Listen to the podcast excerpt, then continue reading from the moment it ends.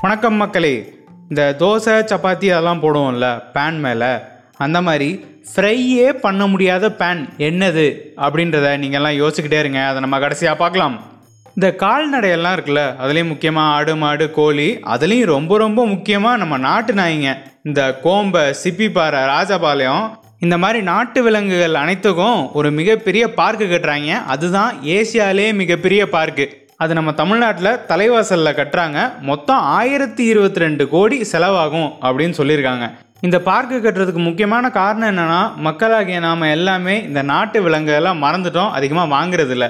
இந்த கோம்பை சிப்பிப்பாறை இதெல்லாம் வச்சுருக்கவங்களுக்கு நல்லாவே தெரியும். எவ்வளோ விசுவாசமாக இருக்கும் முக்கியமாக எவ்வளவு அறிவுள்ள ஜீவிங்களாக அந்த நாய்ங்க இருக்கும்னு. ஆனால் இப்போ இருக்க நாமெல்லாம் லேப்ரடாரு பக்கு இந்த பீகிள் இதெல்லாம் தான் வாங்கிட்டு இருக்கோம். அழகாக இருக்குது செல்லமாக இருக்குது அப்படின்னு. ஆனால் இதெல்லாம் வளர்க்குறதுக்கு இன்னொரு காரணம் என்னென்னா நம்ம சிட்டியில் இருக்கோம். அந்த அளவுக்கு இன்ஃப்ராஸ்ட்ரக்சர் கிடையாது நாட்டு நாய் வளர்க்குற அளவுக்கு. ஆனால் கிராமப்புறங்களில் இருக்க மக்களாக இருந்தீங்கன்னா கண்டிப்பாக இந்த நாய்களே வளங்க சூப்பராக இருக்கும். இந்தியா சைனா பார்டரில் இப்போ தான் ஓரளவுக்கு சுமூகமாக போகுது அப்படின்னு நம்மலாம் எதிர்பார்த்துக்கிட்டு இருந்தோம். ஆனால் இப்பையும் பதட்டம் இருந்துக்கிட்டே தான் இருக்குது என்ன காரணம்னா சைனாக்காரங்களோட ஹெலிகாப்டரு அதுக்கப்புறம் விமானங்கள்லாம் பறக்க விட்றாங்களாம் ரோந்துக்காக அது வந்து ரொம்ப டிஸ்டர்பன்ஸாக இருக்குது அதை அவங்க பண்ணக்கூடாது அப்படின்னு அங்கே வந்து ஒரே பதட்டமாக இருக்குது கொஞ்ச நாளைக்கு முன்னாடி தான் இந்த தூத்துக்குடி பகுதியில் நடந்த தந்தை மகன் கொலை வழக்கை பற்றி நம்ம பேசியிருந்தோம்.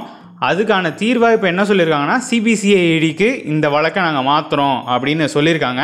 நல்ல விஷயமா தான் இருக்குது ஆனால் அவங்களுக்கான நல்ல தீர்ப்பை கொடுத்தா இன்னும் சந்தோஷமாக இருப்போம் அப்படின்றதையும் நம்ம தெரிவிச்சுக்கலாம்.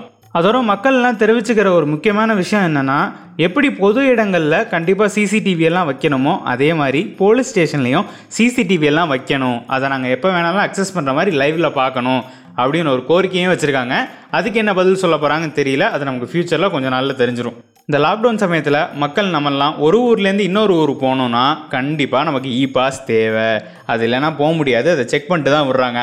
ஆனால் அந்த இ பாஸையும் போலியாக ரெடி பண்ணி ஒட்டிட்டு போகிறாங்கன்னா பார்த்துக்கோங்க. இது ஓரளவுக்கு போலீஸுக்கெல்லாம் தெரிய வந்துருச்சு.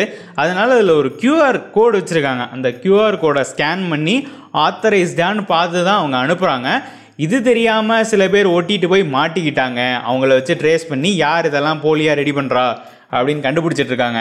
இது சிம்பிளாக என்ன? ஒரு வேர்ட் டாக்குமெண்ட்டில் போய் நம்மளே ரெடி பண்ணிடலாம் அப்படின்னு பண்ணுறது தான். பட் அந்த தவிர எதுவும் பண்ணாதீங்க. முறையாக அரசு அனுமதி வாங்கி இந்த வேலையெல்லாம் செய்யுங்க. சரி நான் ஸ்டார்டிங்கில் கேட்ட கேள்விக்கு என்ன பதில் அப்படின்னு பார்த்துடலாமா?